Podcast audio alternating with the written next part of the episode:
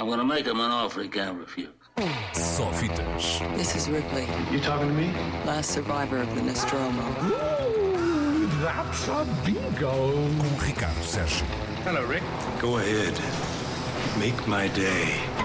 Semanalmente aqui na Antena 3, Ricardo Sérgio, digamos que hoje eh, em tons assim mais pesados. É, Isilda Santos tem pontos de luz, nós hoje eh, fechamos a É luz porque há muitas despedidas para fazer. Esta semana não falamos de estreias, pelo contrário, falamos de despedidas. Uhum. Um, tem sido uma semana trágica para o cinema, um, não o parece, porque enfim, há uma outra, eh, há um outro momento trágico a ofuscar toda a semana e todos os outros momentos, mas a verdade é que no espaço de praticamente uma semana desapareceram quatro inestimáveis cineastas eh, franceses quatro realizadores de cinema ah, que de uma maneira ou de outra deixaram a sua marca na história do cinema, uns mais do que outros, ninguém mais do que, claro, Jean-Luc Godard, ah, um dos mais importantes, mais influentes nomes ah, da história do cinema, morreu na terça-feira passada aos ah, 91 anos de idade. New York Herald Tribune. Patricia. Je voudrais qu'on soit Romeo et Juliette. Oh là là. Qu'est-ce qu'il y a, Michel? Je suis un grand boxeur.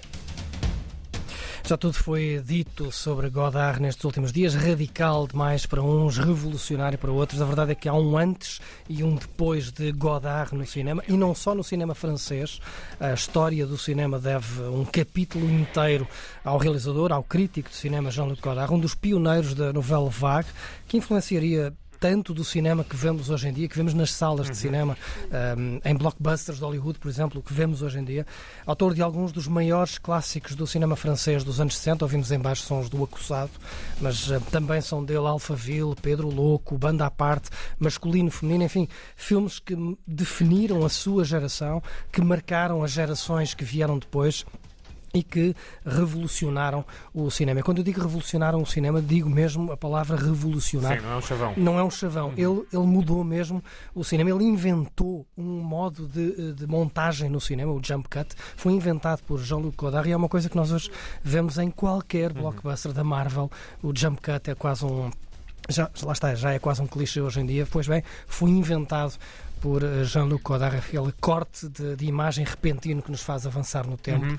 O jump cut é uma invenção de, de Godard que queria despachar a história. Queria contar a Oh. Sim, história sim, e despachar sem ter que estar à espera que viesse a montagem bonita. Ele inventou isso, portanto, ele revolucionou o cinema, mudou a forma de ver, de pensar, de fazer cinema. Ahm, e depois é fácil ver hoje filmes, como dizia ainda há pouco. ahm, Filmes, dou um exemplo, a série Antes do Amanhecer, Antes do Anoitecer, Antes da Meia-Noite, aqueles três filmes com. Ah, por exemplo, é, é difícil ver esses filmes e não pensar que há lá qualquer coisa de Godard nesse, nesse cinema, está lá a herança de Godard. Apesar de já não estar na ribalta, Godard hum, continuava a estar presente e continuava a fazer filmes. As últimas eh, coisas que fez são de 2018, portanto já com 80 e muitos anos.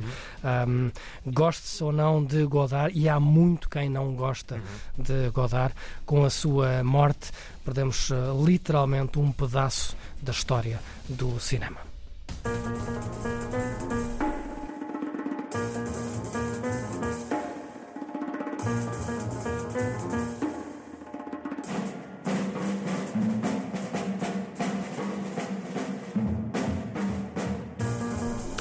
Infelizmente, a morte de Godard foi apenas o culminar de uma semana terrível que também levou eh, dois outros nomes ligados a Godard e à novela Vague.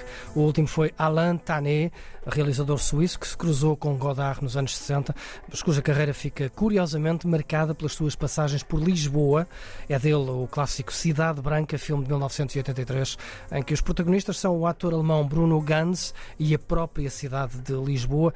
Lisboa que Tanet voltaria nos anos 90 no filme Requiem. Dois filmes, portanto, cheios de Lisboa e com muitos atores portugueses.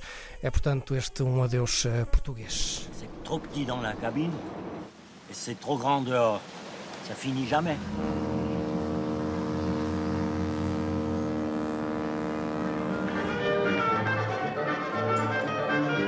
Há uma certa diferença entre uma criada de quarto e uma empregada de bar. Então também devia ser paga a dobrar, não? Alain Tané, o autor da Cidade Branca, morreu no domingo aos 92 anos. No dia anterior, no sábado, tinha chegado a notícia da morte do franco-americano William Klein, realizador experimental. Se nunca viram, procurem no YouTube ou noutras sessões em cinematecas Quem és tu, Polly Magoo, que é um filme absolutamente extraordinário. Autor de documentários, fez dois sobre o Muhammad Ali, mas foi como fotógrafo que se tornou mais conhecido. Curiosamente, uma das fotografias mais conhecidas de Godard foi tirada exatamente por William Klein.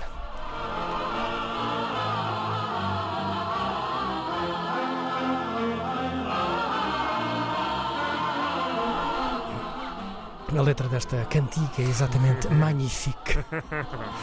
Em jeito de nota de rodapé, e porque já vai longo este longo obituário, Uhum. assinalo também a morte de Juste Jacquin, fotógrafo, artista plástico e realizador francês, um, que ficará para sempre conhecido como o realizador desse clássico Emmanuel, uh, um dos filmes que também, de uma forma ou de outra, revolucionaram o cinema adulto e para adultos nos anos 70. Emmanuel, la plus longue caresse du cinéma français.